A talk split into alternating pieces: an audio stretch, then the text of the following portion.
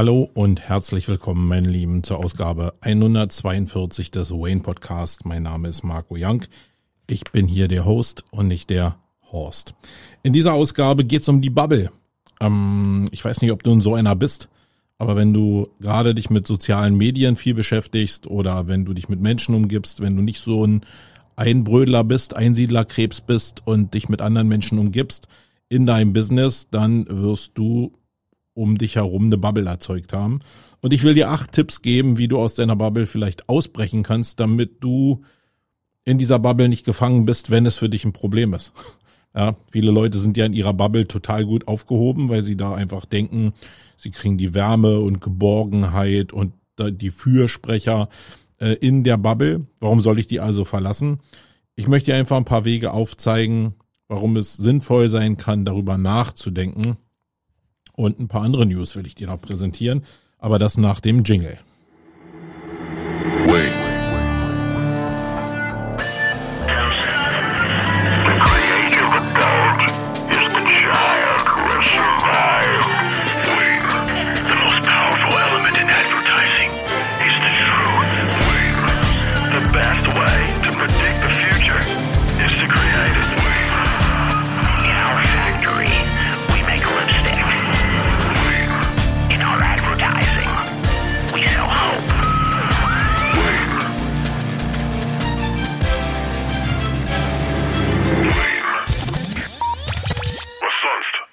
Ja, meine Lieben, was sonst? Ausgabe 142 des Wayne Podcast. Ja, ähm, ich bin aktuell wirklich ganz gut drauf. Ich will ja mal ein bisschen so, es ist ein Human Marketing Podcast, so schreibe ich es hier rauf, also muss ich ein bisschen erzählen, wie ich mich auch fühle. Mir geht's aktuell eigentlich wirklich super. Ich habe ähm, natürlich bin ich nicht unbeeindruckt von der ganzen Corona-Lage und ah, mache mir mehr oder weniger Sorgen auch als Geimpfter, aber ich glaube, dass wir das irgendwie wuppen werden. Wir werden den Karren noch rumreißen und wir werden zwangsläufig zu irgendeiner allgemeinen Impfpflicht kommen. Ähm, die ersten Leute haben sich jetzt aus der Deckung gewagt. Am Ende des Tages habe ich sowieso nie verstanden, warum wir das so kategorisch ausgeschlossen haben. In meiner Lebenszeit ist diese Corona-Infektion oder das Virus oder die Folgen daraus so eingreifend in die Wirtschaftskraft unseres Landes, einschließlich meiner Wirtschaftskraft, ähm, dass ich glaube, dass es mehr als gerechtfertigt ist. Ich bin mal Polizist gewesen, ich kenne also diesen Grundsatz der Verhältnismäßigkeit sehr gut. Und deswegen glaube ich, war es auch der richtige Weg, über diese Stufen zu gehen, erst überhaupt mit Lockdowns zu arbeiten, wenn wir noch gar keine andere Möglichkeit hatten, dann äh, in die Impfung zu gehen, zu gucken, wer will sich denn impfen lassen, und ähm, ich glaube, wir sind jetzt dabei 75 oder 80 Prozent der über 16-Jährigen oder über 12-Jährigen angekommen. Das muss noch deutlich höher werden. Und wenn es da sehr viele Leute gibt da draußen, die da nicht an dem Karren mitziehen und die da nicht helfen, na, dann müssen die halt im Sinne des Allgemeinwohls ein bisschen animiert werden dazu. Und dazu ist eine allgemeine Impfpflicht, glaube ich, ganz passend. Das ist ja auch nicht so, dass du bei einer Impfpflicht jetzt aus dem Haus gerissen wirst und dir eine Spritze in den Arm, gerammt wird, sondern in erster Linie wird das ja über Strafandrohung, über Bußgeldandrohung probiert durchzusetzen. Und ich bin mir relativ sicher, dass wir mit so einer Hilfe, einer staatlichen Hilfe, äh, relativ schnell auf 95 Prozent Impfquote kommen und damit die Kuh relativ schnell vom Eis kriegen. Weil ich glaube fest daran, dass das eine Revolution ist, diese Impfung überhaupt zur Verfügung zu haben und dass die uns hilft, ähm, möglichst schnell aus dieser Pandemielage rauszukommen, um dann auch im weltweiten Vergleich mit allen Problemen, die wir wirtschaftlich ja noch haben in der Abhängigkeit der Zuliefererbetriebe, ähm, uns dann relativ schnell wieder positionieren ähm, können. Und das ist, glaube ich, nicht unwichtig in diesem allgemeinen weltpolitischen äh, Handelsgeschehen, was wir aktuell haben. Da müssen wir unseren Stellenwert immer, immer weiter verteidigen und uns positionieren. Und das geht eben nur, indem wir einfach den Kopf frei haben und uns nicht mit so einem Mist wie der Pandemie beschäftigen müssen. Deswegen, ich bin totaler, ich bin total dafür, ein Fürsprecher für die äh, allgemeine Impfpflicht. mit ein paar Einschränkungen natürlich. Leute, die nicht geimpft werden können, weil sie allergische Reaktionen haben, natürlich müssen die nicht gezwungen werden.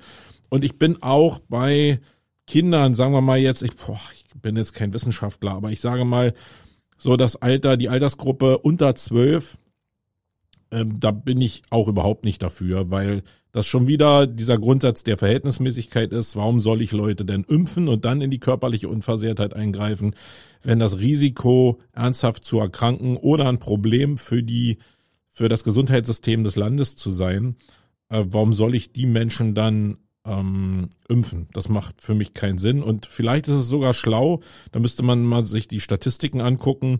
Es gibt ja eine Schwelle, die glaube ich so bei 30, 35 liegt, wo das Verhältnis sich ins Negative, also das Risiko sich ins Negative dreht. Und ja, ich glaube, da sollten sich einfach mal ein paar Wissenschaftler hinsetzen und dann die Menschen mit dem größten Risiko in die allgemeine Impfpflicht reinnehmen. Und wenn das eine allgemeine Impfpflicht ist, die ab 35 meinetwegen ist, auf Basis dieser Daten, dann finde ich es total passend. Ähm, man muss, glaube ich, nicht Leute impfen, die ein mega kleines Risiko haben und die eigentlich nur das Risiko von sich durch eine Infektion auf andere weitergeben. Ähm, das ist, glaube ich, nicht sinnvoll. Ja, deswegen bin ich eigentlich ganz entspannt. Äh, es stehen auch keine Events an jetzt für uns. Wir, ich bin sehr, sehr dankbar, dass wir äh, ähm, die Entscheidung getroffen haben, in den Sommer zu gehen und da ein Außen-Indoor-Festival zu machen. Da werdet ihr in der Zukunft ja noch eine Menge drüber hören, wie wir das hier planen, wie wir das umsetzen. Auch wenn die Zeit jetzt schwierig ist, werden wir uns darauf gezielt vorbereiten, weil ich glaube, dass der Sommer wieder relativ entspannt ist und wir dann auch so eine Events machen müssen, weil wir einfach, man sieht ja, wie ausgehungert die Menschen sind, einschließlich meiner Person, äh, auf der Suche nach Kontakten und nach Verbindung und nach Kommunikation. Und das wird sich äh, so fortsetzen und wenn irgendwo das wieder ein bisschen nachlässt oder ähm, mehr in den Griff bekommen wird, dann äh, wird das auch ja wieder anziehen. Also ähm, Grüße gehen nochmal raus hier an den Olli Hauser. Weiß nicht, ob du das hier hörst. Äh, wenn ja, dann ähm, wirklich Glückwunsch, dass du die OMX und die SEOCom so abwuppen konntest. Oh, das war ja auf Messerschneide, mein Lieber. ähm, und ja, so ist es halt. Du weißt halt, dass am Montag das Land in Lockdown geht und du hast dann alle Probleme, die Veranstalter so haben. Ähm, ja, Glück gehabt, dass nicht noch mehr Speaker abgesprungen sind, weil dann bricht das natürlich in sich zusammen. Ist ein Drahtseilakt, aber ja, Glückwunsch. Äh, Kuh vom Eis, erstmal alles wieder auf Reset, alles auf Null. Super, herzlichen Glückwunsch und ich äh, gönn dir das wirklich von Herzen, dass du da den Reset-Knopf drücken konntest. Ja, ich habe gesagt, mir geht's gut. Ähm, einen kleinen einen kleinen äh, Negativ-Touch hat das natürlich, was mir immer im Winter fehlt. Und ich meine, ich bin nicht unschuldig daran. Also mir fehlt grundsätzlich im Winter immer ein bisschen Licht und ein bisschen Sonne. Aber wenn du in mein Büro kommen würdest, dann würdest du sehen, dass hier überall äh, so Jalousien an den, an den Fenstern sind, um einfach das Tageslicht runterzudimmen, um eher eine, eine dunkle, eine beleuchtete Atmosphäre zu haben. Und äh, ja, so cool wie ich das finde, fehlt mir dann ab und zu doch ein bisschen das Licht. Und deswegen habe ich so als Ausgleich, habe ich aber schon die letzten Jahre so eine Tageslichtlampe auf meinem Schreibtisch zu stehen. Und äh, die hilft wirklich ganz gut. Ja, jetzt, jetzt kannst du sagen, nee, der macht einfach die Jalousien hoch. Nein, will ich nicht. Ich will irgendwie diesen Effekt von, ich bin eigentlich ein relativ dunkler Typ. Manchmal geht's mir nur einfach auch auf den Keks. Ja, Splitting Personality, das kann schon ein bisschen sein. Ähm, ich will eigentlich nur für die Tageslichtlampen werben, weil das geht, glaube ich, auch, wenn du im Büro sitzt und auch äh, schon keine Jalousien hast und rausgucken kannst und trotzdem ja weniger Licht am Tag hast, dann kannst du so eine Tageslichtlampe nehmen. Was habe ich denn hier? Ähm, meine Frau hat mir das mal geschenkt. Das ist hier Taishan nennt sich das.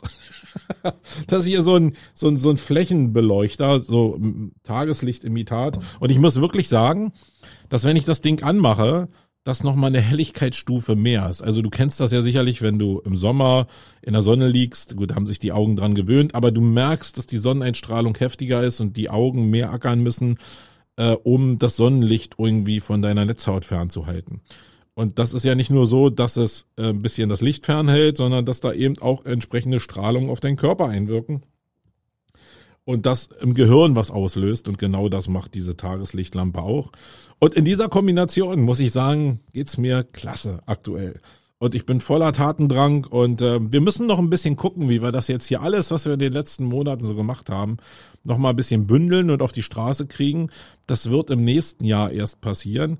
Aber ich bin da guter Dinge, ähm, dass wir das in irgendeiner Form hinkriegen, weil das um Arbeitsverteilung geht. Und wir werden auch anfangen, in der nächsten Zeit wieder Leute einzustellen, speziell im Eventbereich, weil ich wirklich ja, die Hoffnung habe, am Ende bleibt es ja eine Hoffnung, wir wissen alle nicht, was passiert, aber ich bin guter Dinge und in der Wirtschaft geht es ja immer ein bisschen auch um Prognose, was bringt die Zukunft, dass der Eventbereich deutlich anziehen wird und da will ich mir jetzt schon irgendwie das Personal äh, für sichern, wenn es das da draußen überhaupt gibt. Es, äh, ich höre aus allen Bereichen natürlich, dass es auch da schwierig ist, weil die Leute abgewandert sind aus dem Eventbereich. Mal gucken, wen wir noch äh, reaktivieren können. Wenn du hier zuhörst und du bist irgendwie mit Event verbandelt und du weißt ungefähr, was wir da draußen machen mit unseren Events, dann melde dich doch einfach mal. Ähm, und dann kannst du einfach mal, ähm, ja, quatschen wir einfach mal. Und dann reden wir mal darüber, ob das vielleicht passen könnte, wenn du in Berlin stationiert bist. Ich bin kein Verfechter davon, äh, nur Homeoffice Remote ist okay, können wir, ähm, also bin gar kein Feind davon, aber wir müssen uns, wir müssen in der Lage sein, uns ein paar Mal hier zu treffen, weil ich an die Metaebene glaube und ich glaube, so ein Spirit kriegt keinen Drive, wenn der Drive nicht in dem Team drin ist, der Drive nicht in dem Team drin ist. Okay, ähm, ihr wisst ja, dass ich neben SEO, also neben Suchmaschinenoptimierung, ähm, wo ich immer noch fest drin stehe, weil ich noch eine ganze Menge Kundenprojekte mit viel Spaß betreue, dass ich mich aber mit dem Bereich Metaverse und 3D-Welten und so und ähm, ähm, 360-Grad-Welten und äh, Touren beschäftige. Ähm, deswegen will ich noch ein paar Sachen loswerden, die, oder eine Sache zumindest loswerden, die ähm, mir im Newsbereich aufgefallen sind. Und das ist die Firma Niantic. Ähm, das ist eine Firma, die kennst du vielleicht subjektiv. Zumindest ist die Firma, die hinter Pokémon Go stand. Also du kannst dich noch erinnern, das sind das ist die Anwendung, wo weltweit Menschen gegen Litfaßsäulen gelaufen sind, äh, auf der Straße fast überfahren worden sind oder sonst wie Zombies eigentlich rumgelaufen sind, um Pokémons zu finden und zu fangen und sich zu betteln. Ähm, guck dir einfach mal an. Ähm, mittlerweile gibt es ja sehr gute Abhandlungen darüber, wie dieses Pokémon-Game eigentlich auf dem ähm, Device funktioniert hat. Gerade was so mit der Raumrastererkennung zu tun hat, wie so ein Raum vernetzt wird, in Echtzeit vernetzt wird, wie ein Tool auch auf der, auf, mit der Leistungsfähigkeit eines Handys ähm, eine, eine Umwelt erfassen kann, sehen kann, wo bestimmte Sachen durchlässig sind, wo sie nicht durchlässig sind. Ähm, das ist wirklich sehr, sehr beeindruckend, ähm, dass sowas schon damals ging und jetzt auch geht. Und die haben jetzt, obwohl Pokémon Go natürlich nicht mehr da ist, natürlich nicht auf dem Baum geschlafen. Diese Technologie ist grundsätzlich noch da äh, bei der Firma Niantic und die haben jetzt im Zuge dieser ganzen Metaverse-Geschichte mit der Vision, mit dieser Technik von Pokémon Go als VR-AR-Kombination eine, ein Metaverse zu bauen, 300 Millionen Dollar eingesammelt. Und ich weiß, da draußen gibt's bei euch, die mir hier zuhören, sehr viele Leute, die sagen, boah, Metaverse und so, das hatten wir alles schon, Second Life mäßig. Ähm, ja, das kann sein, aber ich glaube, es ist noch nie so viel Geld in die Richtung Metaverse gedrückt worden wie jetzt. Also erstmal der Platzhirsch, Facebook ist am Start, Microsoft ist am Start, Google wird auch nicht mehr lange auf sich warten lassen, bis die am Start sind und dann irgendwas auf dem Metaverse äh, einzahlen. Es gibt so Plattformen wie Earth2, die, wo, wo man noch nicht weiß, wo es genau hingeht, wo aber natürlich ein Riesenpotenzial drin ist. Die ganzen Kryptowährungen explodieren förmlich, ja, mit der Vision ähm, auf eine Welt aus Krypto und Blockchain, wo eben auch ein Metaverse drin sein könnte. Also ihr merkt in der ganzen Aufzählung, da sind wir deutlich weiter als früher in Second Life. Und deswegen sind so eine Bewegung wie zum Beispiel das jetzt hier, dass ähm, Niantic ähm, 300 Millionen Dollar einsackt für diese, für diese Vision, äh, zeigt, wie viel Geld sich da in eine bestimmte Richtung dreht. Und ich glaube, wichtig ist, in Erfahrung zu bringen, wo du da stattfinden könntest, wenn du nicht, also natürlich, du wirst hier zuhören und bist vielleicht im Bereich SEO unterwegs, dann, dann ist das für dich vielleicht als Freelancer sowieso ein erträgliches Einkommen und dann bleibst du halt da. Das ist auch gar kein Problem. Ähm, wenn du halt ein bisschen wachsen und skalieren willst, dann glaube ich, wenn du schon eine größere Agentur hast, wirst du deine Bauchschmerzen mit Personalgewinnung haben, mit Wachstum haben, zumindest in einer gewissen Qualitätsstufe. Und dann solltest du dir vielleicht mal überlegen, ob es nicht vielleicht Bereiche gibt, in die du eintreten kannst, wo du eine andere Marge erzeugen kannst, wo du unter günstigen Umständen über die Marge auch besseres Personal akquirieren kannst, etc. pp. Das wirst du aber auch nur machen, wenn du unternehmerisch denkst. Alle Leute, die jetzt einfach nur Dienstleister sind und das überhaupt nicht bekierlich gemeint, äh, ja, die muss das überhaupt nicht interessieren. Die Frage wird natürlich sein, und das ist auch was, was ich in einem Vortrag von dem Philipp Klöckner, Pip, äh, gehört habe. Ähm, wie ist die Vision fürs Metaverse grundsätzlich? Ja, und die Frage stelle ich mir auch immer, weil man kann natürlich in diese ganze visuelle Welt reingehen und jetzt gucken, dass das Metaverse so entsteht, wie die Bilder, die einem vorgelegt werden. Das ist natürlich, wir Menschen neigen dazu, dass wir ja Bilder sehen, die Facebook und Co. uns vorlegen und wir dann denken, ah, das ist das Metaverse. Ja, die Kunst ist aber dabei, ähm, vielleicht sich was ausdenken zu können, was da überhaupt noch nicht visualisiert ist. Weil auch Facebook das nicht hundertprozentig kontrollieren kann, was denn daraus entsteht.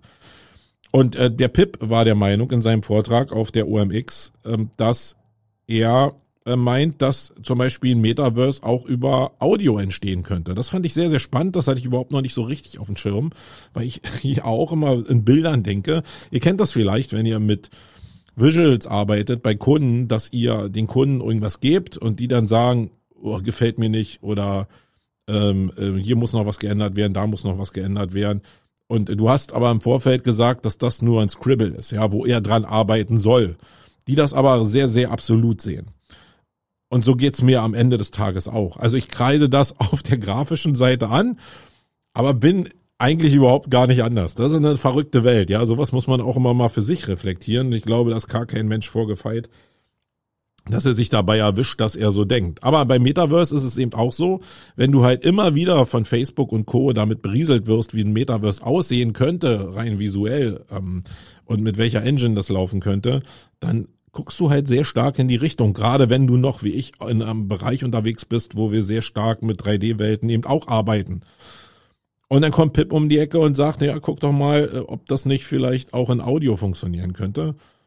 Und jetzt bin ich nicht der Meinung, dass das 100% die Wahrheit ist, aber alleine die Tatsache, dass er es gesagt hat und damit neuen, ja, ein neues Pflänzchen in mein Denkmodell eingebracht hat, das ist schon echt cool gewesen, muss ich sagen.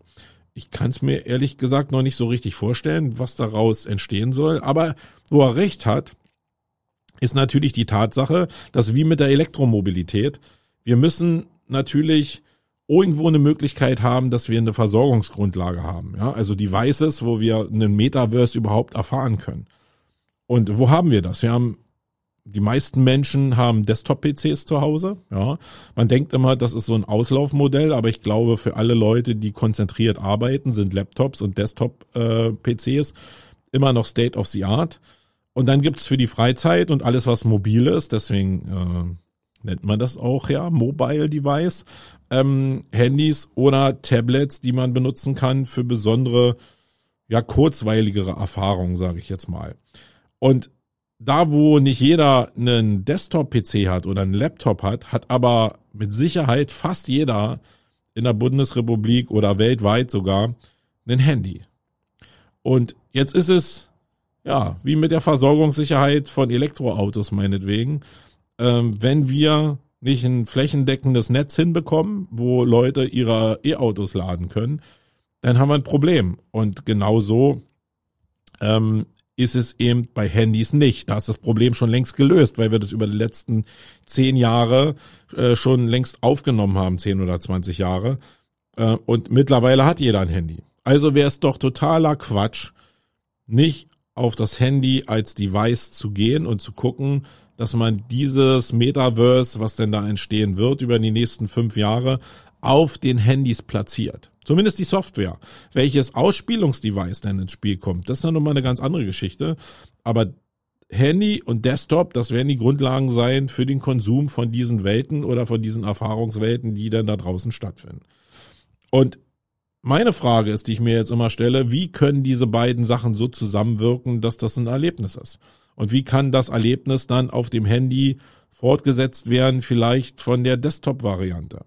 Ähm, dass bestimmte Welten auch nur Cross-Device-mäßig unterwegs sind und erlebt werden können, aber ohne Handys. Und das meine ich damit, ohne Handys wird es nicht funktionieren.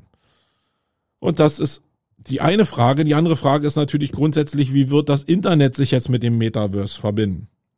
Weil wir haben auf der einen Seite zweidimensionale äh, Webseiten, die ja gelernt und geschult und einfach ja mittlerweile sehr, sehr effektiv sind. Wir reden da zwar natürlich immer von den letzten Quäntchen, die wir im Performance Marketing oder im Sitespeed und so oder im Ranking noch rauspressen können, aber im Kern ist es ja so, dass das Internet schon sehr, sehr geil geworden ist. Ja, Bei der Page-Speed-Optimierung und so geht's ja eigentlich nur darum, Google zu gefallen und nicht den Usern in erster Linie zu gefallen, weil, sagen wir mal ehrlich, die wenigsten Seiten laden jetzt so lang, dass die Leute irgendwie abspringen würden, sondern selbst wenn jetzt eine Seite eine Sekunde lädt oder so, dann ist es kein Beinbruch, weil ich sowieso, wenn ich in der U-Bahn sitze oder irgendwo das konsumiere, sowieso relativ entschleunigt bin. Am Desktop muss ich sagen, bin ich da sehr bullish und will eine Menge sehen äh, und habe eine hohe Erwartungshaltung. Aber in Mobile, äh, und das ist ja der, der größte Flaschenhals eigentlich, habe ich das Problem eigentlich gar nicht so, weil ich, ich persönlich oftmals entspannter bin, wenn ich irgendwie ja mal schnell meine Sachen ab ähm, downloade oder in der U-Bahn sitze oder so, dann ist das sowieso, dass ich mal woanders hingucke und die Ladezeiten fallen mir da persönlich nicht so richtig auf.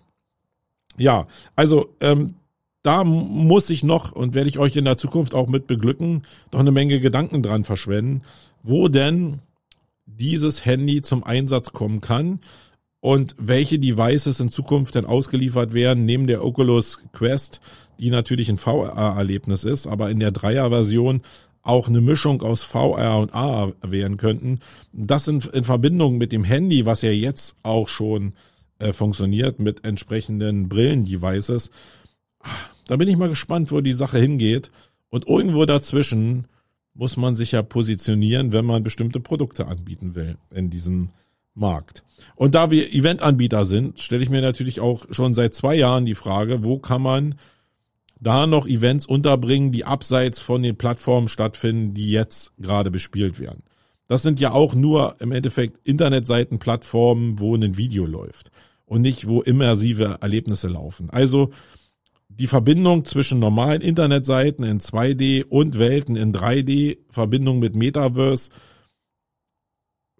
Ich weiß noch nicht, wo die Übergänge sind. Wir werden in dem zweiten Release-Punkt von der Open Digital City, was wir ab Januar angehen werden, wo wir jetzt schon in der Planung sind, aber wo wir ab Januar hoffentlich in die Umsetzung kommen, äh, da werden wir genau so ein Hybrid fahren, dass wir Internet mit immersiven Erlebnissen kombinieren und dann mal gucken, wie wir da rauskommen, eben um auch die Welt von Search nicht ganz zu verlassen, weil es ist ja total absurd, dass man jetzt denkt, man kann jetzt, auch wenn immersive Erlebnisse auf Internetseiten äh, basieren, äh, kann man noch lange nicht irgendwelche Texte unterbringen, die dann irgendwie eine, eine Suchmaschine auch so lesen kann, dass du überhaupt annähernd eine Chance auf irgendein Ranking hast. Und bis die Suchmaschine jetzt einen eigenen Index für immersive Erlebnisse baut, ich glaube, da wird noch sehr, sehr viel Zeit vergehen. Deswegen muss es in irgendeiner Form eine Kombination geben. Und ich habe auf meinem Vortrag bei der OMT, ich weiß gar nicht, ob der noch zur Verfügung steht, wenn nicht, werde ich den hier nochmal machen, auf, auf euren Wunsch hin, ähm, ja, berichtet, wie man diese Verbindung hinbekommen könnte, hinzu von 2D in immersive Räume rein. Und das finde ich sehr spannend, gerade im Bezug auf Events, weil du kannst eben auch auf Events Leute in immersive Erlebnisse schicken, die auf Offline-Events sind. Und diese Verbindung finde ich auch für die Zukunft mega spannend. Ja, mal gucken, was wir da irgendwie so auf die Straße kriegen. Und das hat eine Menge damit zu tun mit dem Hauptthema, was ich jetzt hier besprechen will. Da geht's um die Bubble. Alles, was ich gerade besprochen habe, sind ja Probleme, die sehr, sehr themenübergreifend sind. Und ich kenne halt und das ist geschichtlich oder auch menschlich ja völlig natürlich, sehr, sehr viele Menschen, die sich mit einem Thema nur beschäftigen. Ja. Hier werden naturgemäß einige zuhören, die aus dem Thema Suchmaschinenoptimierung kommen. Und das ist auch völlig okay. Das Problem ist nur, wenn du diese Welten von online, offline, immersiv, Metaverse zusammenbringen willst, äh, Events vielleicht noch in meinem Fall, dann musst du dich, dann musst du dich von deiner Bubble verabschieden. Und ich weiß nicht, wie es bei dir ist. Wenn es nicht so ist, alles okay. Aber die meisten Menschen, die ich kenne, die kommen irgendwann an den Punkt, wo sie sagen, hey, ich bin nur noch in meinem Echo-Raum gefangen, in meiner eigenen Bubble. Da wird also, mir gefällt nur das, was andere Leute so sagen. Ich fühle mich irgendwie, also ich werde gelobt aus meiner eigenen, aus meinem eigenen Resonanzkörper. Ich finde Anerkennung in meinem eigenen Resonanzkörper. Ich ähm, kann mich darstellen in dem Bereich etc. pp. Aber dann bist du auch da gefangen. Das hören wir ja auch aus dem politischen Bereich, wenn du irgendwie auf dem, rechten Rand irgendwie unterwegs bist, dann fühlst du dich da sehr geborgen wie in der Familie, also bleibst du in der Bubble. Ja, und darin ist grundsätzlich nichts Schlimmes, wenn du aber nur in deiner Bubble bist, dann wirst du nie diesen Sprung, diesen Spagat zwischen zwei Welten machen können. Und auch nicht verstehen, wie diese Welten funktionieren, rein menschlich. Weil wenn du genau hinguckst, wirst du ja sehen, oder merken, dass Social Media als eine Ausspielmöglichkeit für diese Bubbles, ähm, dass, dass das ja schon so Bereiche sind, wo du Menschen kennenlernen kannst. Das, das liest sich immer so sehr, sehr oberflächlich, aber wenn du bestimmten Menschen über ein halbes Jahr meinetwegen folgst, dann kriegt man, wenn man daran interessiert ist, einen sehr genauen Blick oder ein sehr genaues Bild davon, wie der Mensch auf der anderen Seite tickt. Es sei denn, er ist eine total splitting Personality, sind aber die wenigsten. Die meisten bekommst du nach einem halben Jahr wirklich ein ganz gutes Bild. Auch wenn da immer mal ein paar Ausreißer mit drin sind, wo ein paar Formulierungen vielleicht mit bei sind, die schlecht getroffen sind, wo man denkt, der ist jetzt irgendeinem Lager zugehörig. Über ein halbes Jahr relativiert sich das ganz gut und du kannst bestimmte Menschen einfach ganz gut einordnen. Und äh, das ist mal so ein Tipp, bevor ich jetzt in die acht Tipps gehe, die mit mit der Bubble zu tun haben und wie du da vielleicht rauskommst, wenn du rauskommen willst, ähm, muss ich noch mal sagen, dass dieses dieses Recherchieren und das Kennenlernen von bestimmten Charakteren in deiner Bubble, die für dich wichtig sind vielleicht, ja, als Galionsfiguren, egal ob es fürs Seeding ist oder für bestimmte Positionen oder in der Zusammenarbeit bei bestimmten Projekten, dass die Recherche von Personen eine entscheidende Bedeutung hat. Ich war am Freitag und Samstag in der letzten Woche beim Campaigning-Workshop von Julius Vandala und dem Volker Gassner herzliche Grüße äh, gehen da raus an die beiden Jungs, die wirklich fantastische Arbeit leisten im Bereich Campaigning. Ähm, und da war das Thema eben auch drin. Charaktere wirklich zu recherchieren, Menschen wirklich zu hinterfragen, wofür stehen die, was wollen die, ähm, um mit denen strategisch auf einem unternehmerischen Spielfeld umgehen zu können. Und das nicht erst, wenn die Position oder wenn da ein Bedürfnis da ist für dich, weil du jetzt ein bestimmtes Problem, ein bestimmtes Problem hast, äh, was du jetzt lösen willst, sondern um dauerhaft einen Datenbestand an Wissen bei dir oder Teilen deiner Mitarbeiter zu bekommen, ja, wie diese Menschen ticken und für was die stehen. Zum Beispiel zu wissen, dass bestimmte Menschen zu einer bestimmten Firma gehören, welche Position sie in der Firma haben, was durch diese Position an Erwartungshaltung oder an Need irgendwie da ist. Äh, das ist extrem wichtig, um dann im Bedarfsfall strategisch sich meinetwegen, also wir haben das im Campaigning da auf so einem Spielfeld gemacht, ähm, dass du die Leute, die du aufs Spielfeld ziehen willst, dass du da im Vorfeld so gut, also so gut wie möglich Bescheid weißt, um mit den Leuten agieren zu können. Und nicht dann erst anfängst zu recherchieren, sondern es muss ein paar Leute geben, die strategisch in dem Apparat arbeiten, die diese Personen beackern können. Also ein schöner Vergleich wäre jetzt, wenn du aus dem PR-Bereich kommst und du hast einen Pool an Redakteuren, die in deinem Themenbereich was schreiben in Publikationen, dann solltest du die Redakteure, die für diese Bereiche Zuständigkeit haben, solltest du im Vorfeld kennen. Ja, und solltest auch daran arbeiten, diese Menschen Teil deiner Bubble, Teil deines Netzwerks werden zu lassen, damit du so viel Hintergrund Informationen wie möglich hast, um dann im entscheidenden Moment ein gutes Gefühl zu haben dafür, welche Informationen der braucht und haben will, damit er seine Position in der Stelle, wo er sitzt, verbessern kann mit besseren Informationen, mit geileren News etc. pp. Und ähm, umso besser du da aufgestellt bist, umso cooler wird das strategische Spiel in dem Bereich. So, Bubble. Ich habe gesagt, dass es cool sein kann, eine Bubble zu haben. Es ist aber vielleicht nicht cool, eine Bubble nur zu haben. Und ich, wie immer in diesem Podcast, ist ja ein Human Marketing Podcast, kann ich hier nur meine Position reflektieren und du kannst immer gucken, ob das für dich passt oder nicht passt. Wenn du in bestimmten Punkten raus bist, weil du völlig anders tickst, dann bist du raus. Ähm, die Kunst und die Möglichkeit, die du durch diesen Podcast hast, ist ja nur eine zusätzliche Perspektive in deinem Leben zuführen zu können, zufügen zu können. Und die muss nicht immer passen, weil dein Leben ist dein Leben und mein Leben ist mein Leben. Aber auch ich lebe davon, dass ich bestimmte Mikrosituationen von anderen Menschen mir anhöre und gucke, wie die in mein Leben reinpassen. So, Punkt eins, Tipp eins zu diesem, zu dieser ganzen Bubble-Problematik.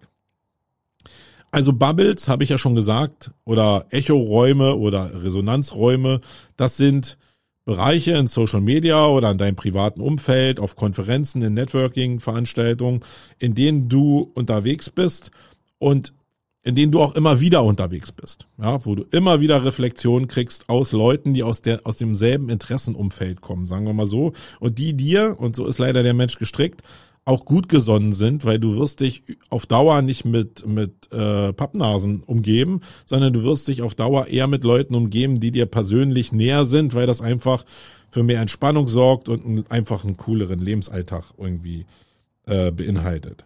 Das hat aber die Folge, dass du dich da zwar vielleicht mega wohlfühlst, auch im Thema total agil bist, aber dich nur mit Menschen umgibst, und das nehme ich jetzt mal aus dem Bereich von SEO ähm, einfach mal raus, dass du dich nur mit Menschen umgibst, die eigentlich, also die zwischenmenschlich total cool sind, ja, mit denen du aber, wenn du ein Business-Typ bist, gar kein Business machen kannst, weil die alle in demselben Thema rumackern. Ja, das heißt, du fühlst dich sehr, sehr wohl in dem Bereich, weil alles sehr vertraut ist, weil du mit den Leuten diskutieren kannst und das ist auch nicht schlecht. Ja, das musst du nicht abschalten. Aber du musst ja darüber bewusst sein, dass in dem Bereich deine Kunden in der Regel nicht sind. Also wenn ich jetzt die letzten 18 Jahre Revue passieren lasse, ja, dann habe ich aus dieser Bubble, ja ich sowieso, weil ich ja Events im Bereich SEO veranstalte, eine ganze Menge Kunden gewonnen. Aber wenn ich das jetzt nur auf das SEO-Agenturgeschäft runterbreche, dann ist das relativ mau. Ich würde jetzt mal sagen, die Zahl liegt deutlich unter 20 Prozent von Leuten, die ich aus der, aus dem Bubble-Umfeld als Kunden äh, gewinnen konnte. Und die andere Welt von 80 oder 90 Prozent, die dann unsere Kunden sind, die kam über ganz andere Bereiche, wo ich immer noch nicht ganz im Klaren bin, wo die dann immer herkommen. Das ist ja gar nicht, das ist ja die große, das große Fragezeichen des Lebens faktisch. Aber wichtig ist doch, dass ich, wenn ich eine bestimmte Zeit verbringe in Social Media etc. pp. und da sind nur Konkurrenten im Endeffekt wo ich mich zwar cool fühle, wo ich aber keine Kunden abgrasen kann, dann stimmt das Verhältnis nicht. Ja, wenn du also meinetwegen 30, 40 Prozent in diese Arbeit des Networkings gibst, um einfach dein gutes Gefühl zu behalten und trotzdem dir bewusst 60 Prozent von dem anderen Kuchen holst, nachdem du festgestellt hast, wo deine Kunden vielleicht maximal in welchen anderen Bubbles die vorhanden sind, dann, ähm, dann lohnt sich das vielleicht eher. Ja, also am Ende des Tages geht's im Business und hier werden fast nur Leute zuhören, die mit Business äh, Kontakt haben in dem Zusammenhang. Geht's um Business, um neue Kontakte, um neue Aufträge, um Geld verdienen, um mehr Geld in der Kriegskasse zu haben. Und überleg dir einfach, ob du nicht eine zweite Bubble in diesem Umfeld aufmachen willst, eine zweite, dritte oder vierte. Und wie man das macht, das kommt nochmal in den anderen äh, Punkten auch vor ja, Punkt zwei ist, hatte ich schon angerissen, der Punkt, wo sind denn deine Kunden? Ja, ähm, du kennst das bestimmt, dass, dass man das als Persona erfassen kann. Also Klaus Dieter oder Bärbel, die selbstständig ist und die ein Unternehmen hat mit 20 Mitarbeitern und die das und das produziert und die den und den Need hat, äh, die willst du als Zielkunde irgendwie ausfindig machen. Und wenn du das auf Persona-Basis runterbrichst, dann ist es ja genau so, dass du auf diesen Personas, also du hast ja nie nur eine Persona von Bärbel oder von Irmtraut oder von Jürgen oder von moderneren Namen, ähm, sondern du hast äh, ja immer mehrere. Und daraus musst du eine Zielgruppe formen und dann guckst du, wo diese Zielgruppe vielleicht aktiv sein kann. Und guckst in Social Media oder in privaten Gruppen oder in Workshop-Gruppen, dass du in dem Bereich äh, Leute findest oder Gruppen findest, wo die sich tummeln. Und dann probier dich da einzuoperieren.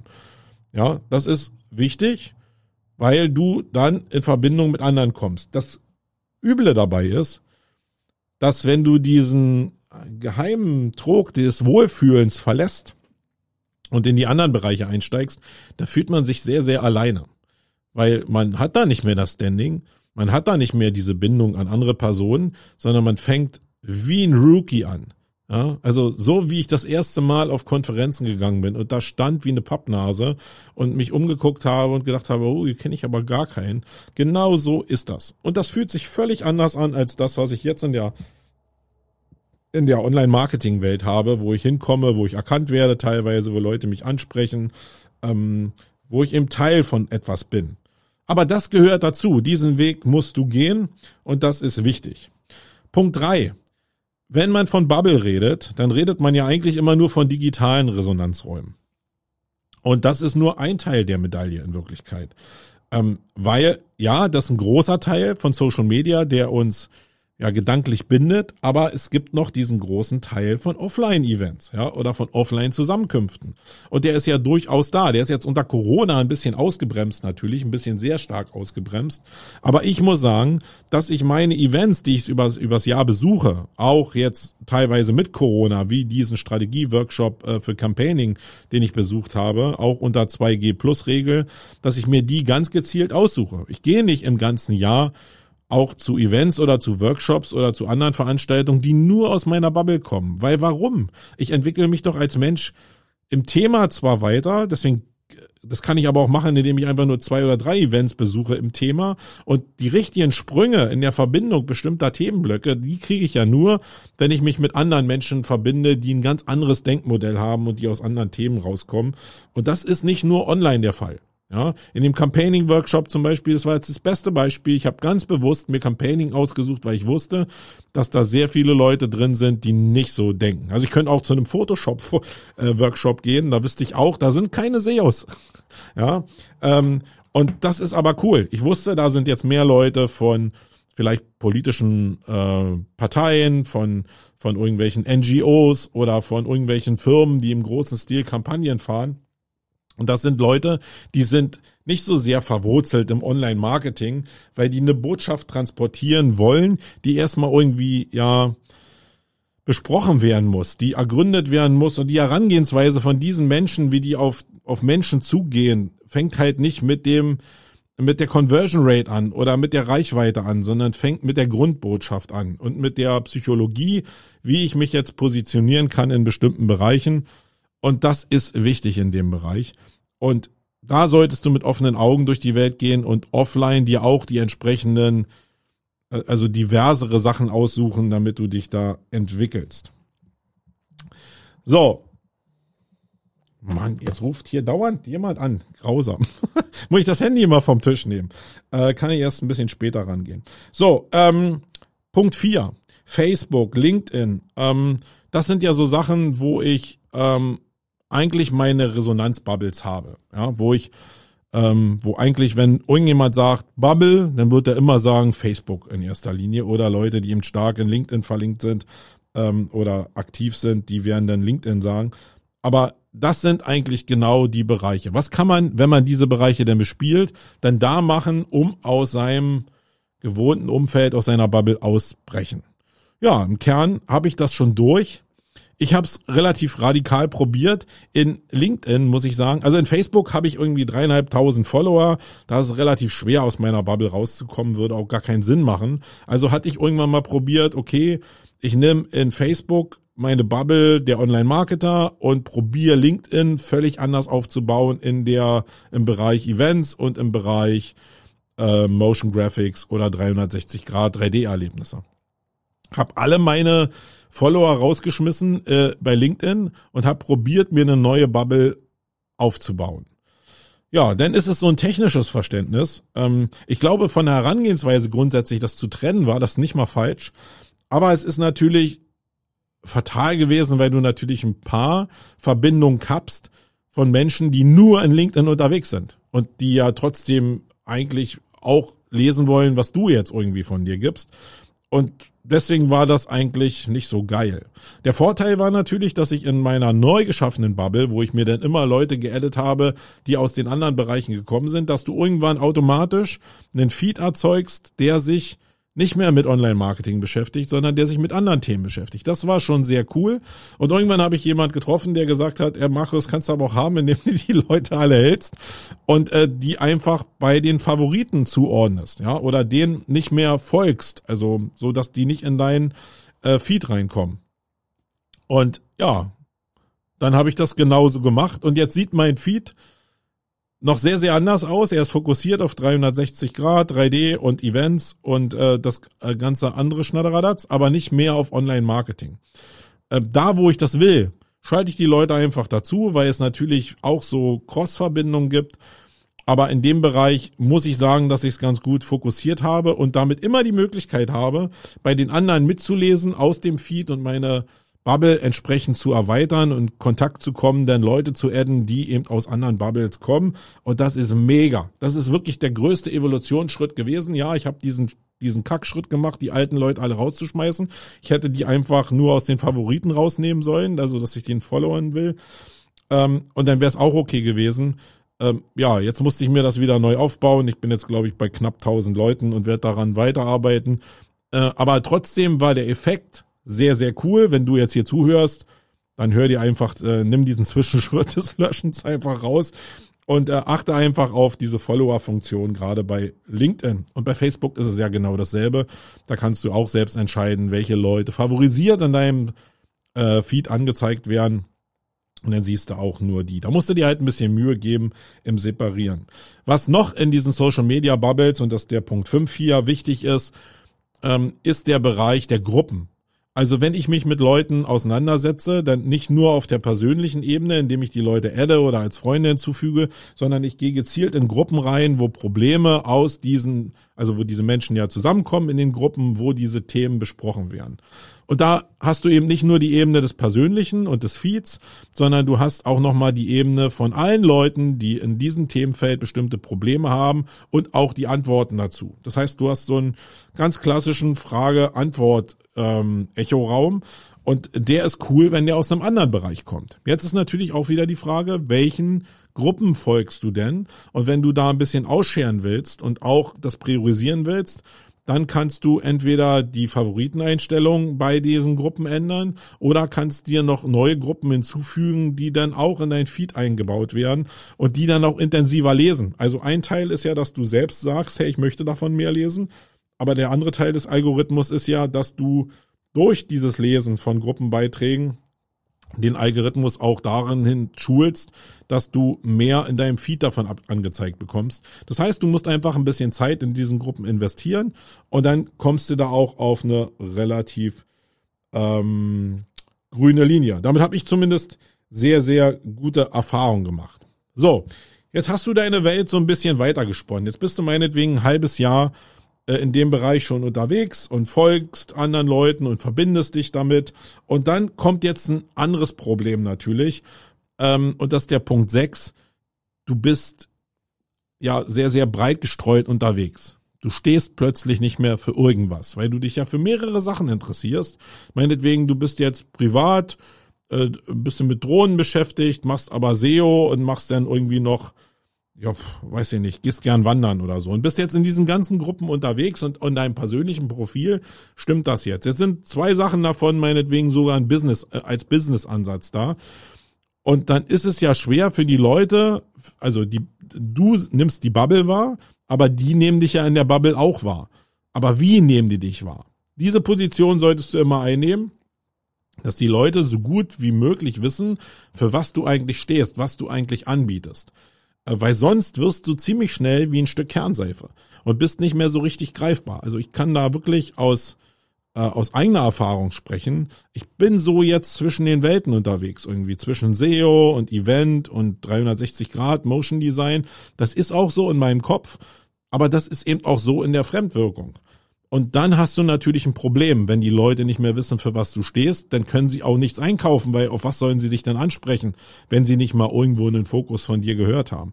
Das heißt, vergiss in all den Aktivitäten, Gruppen oder Bereichen, wo du drin bist in deinen Feeds, nie irgendwie einen Call to Action zu platzieren.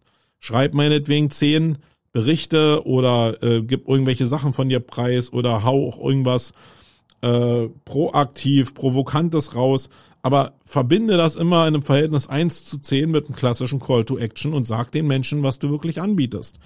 Ja, wenn es nicht klar ist in bestimmten Bereichen, äh, die sowieso nur auf das Thema fokussiert sind, aber wenn du da breit unterwegs bist, dann sag den Leuten, was du anbietest. So, und Punkt 7 ist damit genau verbunden. Ähm, bau einfach auch eine ganze Menge ähm, Visuals, die genau das zeigen. Ja, du hast immer die Möglichkeit, ja, irgendwelche Fiktivbilder in deine Posts einzubinden äh, und dann irgendwie was pauschal zu schreiben. Das, was aber am meisten in den Kopf geht oder was auf den Algo auch am meisten einzahlt, ist eigentlich das Bild.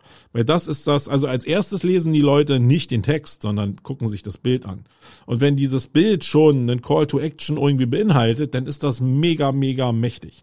Und da solltest du sehr, sehr viel Sachen, aus meiner Erfahrung vielleicht 10 bis 20 wirkliche Ads haben, die du immer mit deinen Posts verbinden kannst in einer bestimmten Richtung. Ja, wenn du in einer bestimmten Gruppe unterwegs bist, dann hast du vielleicht ein Set von äh, drei bis fünf ähm, Ads oder Visuals, die du ausspielen kannst, die eben auch zeigen, was du anbietest, obwohl in dem Text ein anderer Zusammenhang steht, es aber trotzdem immer mit dem Thema verbunden ist. Also du sollst jetzt nicht, wenn du im Bereich SEO unterwegs bist, jetzt deine Ads anbieten zu zu, äh, dass du wanderlustig bist oder jetzt irgendwie Reisen anbietest, wobei auch das okay ist, müsstest du mal austesten. Aber eigentlich funktionieren ja immer Sachen in den Resonanzkörpern ganz gut. Das heißt, wenn du in deinem an, also in einer bestimmten Gruppe oder Zielgruppe dein Angebot anbietest, wo du denkst zumindest, dass es da eine Resonanz für gibt. Jetzt wirst du denken, ja Marco, du hast doch gesagt, du verkaufst in deinen eigenen Gruppen nicht. Ja, das kann ein Problem sein. Deswegen überleg dir einfach, wo es passen könnte. Aber hab diese Visuals. Ja, das soll eigentlich hier der Punkt 7 sein und die Kernaussage sein. Ähm, und damit ist eben auch der Punkt 8 verbunden Mach dir wirklich Gedanken darüber, wie du die Menschen überleitest in das Thema. Weil es ist klar, du kannst unheimlich viel Resonanz erzeugen und Interesse erzeugen, gerade weil die Leute vielleicht in bestimmten Sachen Bedürfnisse haben. Aber guck dir die Bereiche genau an. Lese genau mit, was die Leute da fragen und guck, ob dein Angebot in irgendeinem Bereich dazu passt. Und dann probier die Sachen sinnvoll zu verbinden.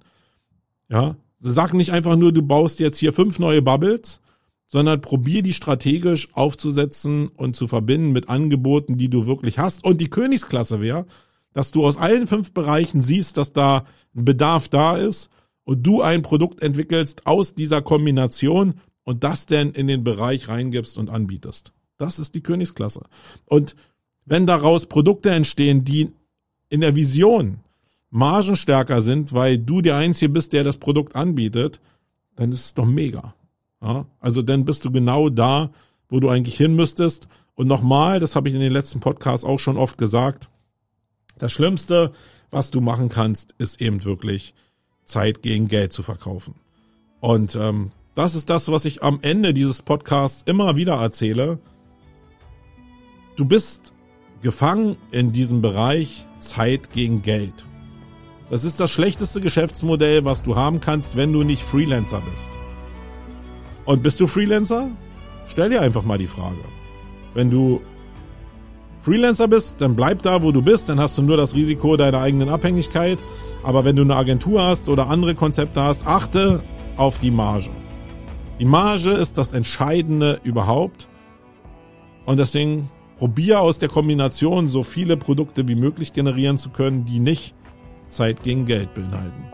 In diesem Sinne, wir hören uns in der nächsten Woche wieder. Ich bin raus. Marco.